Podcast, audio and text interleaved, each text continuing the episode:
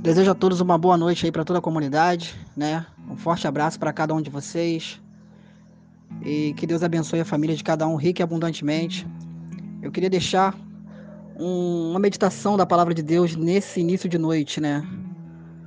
Fica no versículo 28 do capítulo 5 de Marcos, que diz assim: Porque dizia: Se tão somente tocar na orla das suas vestes sararei. Né, esse texto da palavra de Deus ele faz referência a uma mulher que tinha um fluxo de sangue, né, uma hemorragia que durava 12 anos. E a Bíblia vai dizer que ela ia de mal a pior, né? Enquanto ela ia aos médicos, ela perdeu, né, toda a sua economia para poder pagar, né, os custos é, da medicina, mas ela não obteve êxito, ela não obteve, né, resposta. E diz a Bíblia então que ela se arrastando, né, sem força alguma, né, sem vida alguma, ela vai buscar o Senhor Jesus eu posso tirar muitas lições desse texto, né? A gente pode eh, verificar esse texto e pode tirar muitas lições. A primeira delas é que, primeiro, parece que a gente sempre dá o nosso jeito, né? Parece que a gente vai buscar sempre a nossa solução, né? Confia sempre naquilo que um homem pode fazer. Eu não sou contrário à medicina, eu não sou contrário a nada disso, mas acho que a primeira coisa que um ser humano tem que fazer numa situação difícil, antes de tomar um remédio, antes até mesmo de buscar a ajuda dos médicos, é uma oração. Se dizem que a oração, ela pode, se dizem, por exemplo, que a palavra, ela pode muito, né? Ela tem poder. Imagina a oração, né? A palavra você fala com alguém, a oração você fala com Deus. É a única maneira do homem falar com Deus, né? Deus tem várias maneiras de falar com o homem. Agora a única maneira do homem falar com Deus é através da oração. E ela então, ela resolve então buscar a medicina e ela gasta tudo que tinha e depois ela vai até Jesus. A mesma coisa a gente faz, né?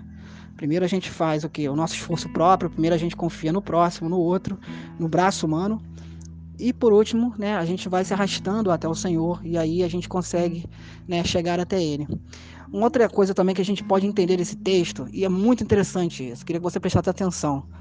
Essa mulher, ela, sem força alguma, ela tira forças de onde não tem. Né? Isso me chama muita atenção. Porque essa mulher ela poderia conseguir um atestado médico, né? Ela poderia chegar para o pastor da igreja dela e falar assim: Olha, não tenho condições de ajudar, não tenho condições de ir à igreja, não tenho condições de fazer uma oração. Né? Qualquer pessoa liberaria aí um atestado, até mesmo uma aposentadoria para ela, mas nada disso ia fazer com que resolvesse o problema e a questão dela. Né?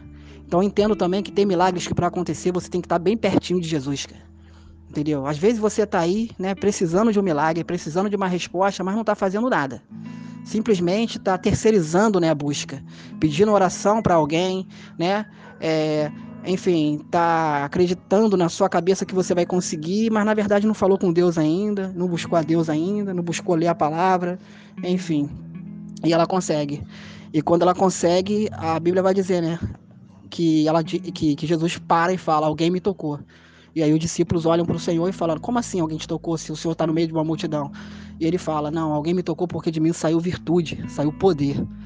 Amados, é... o poder é a capacidade de resolver a questão. Eu acho que é isso, tudo isso que a gente está procurando e está precisando hoje. Como eu já disse, tem milagres para acontecer, você tem que estar tá bem pertinho dele. Você tem que estar tá bem próximo dele, entendeu? E aí, Jesus olha para aquela mulher e aquela mulher, então, ela se identifica e ali o problema de 12 anos na vida dela se resolve. Eu não sei há quantos anos você está com esse problema aí que você tem atravessado. Eu não sei quanto tempo você tem com esse problema. Não importa o tempo. O que importa é o dia que você levantou para tomar uma atitude independente das forças que você tem. Que você fique com essa palavra no seu coração nessa noite. É, que você seja abençoado nessa noite rica e abundantemente.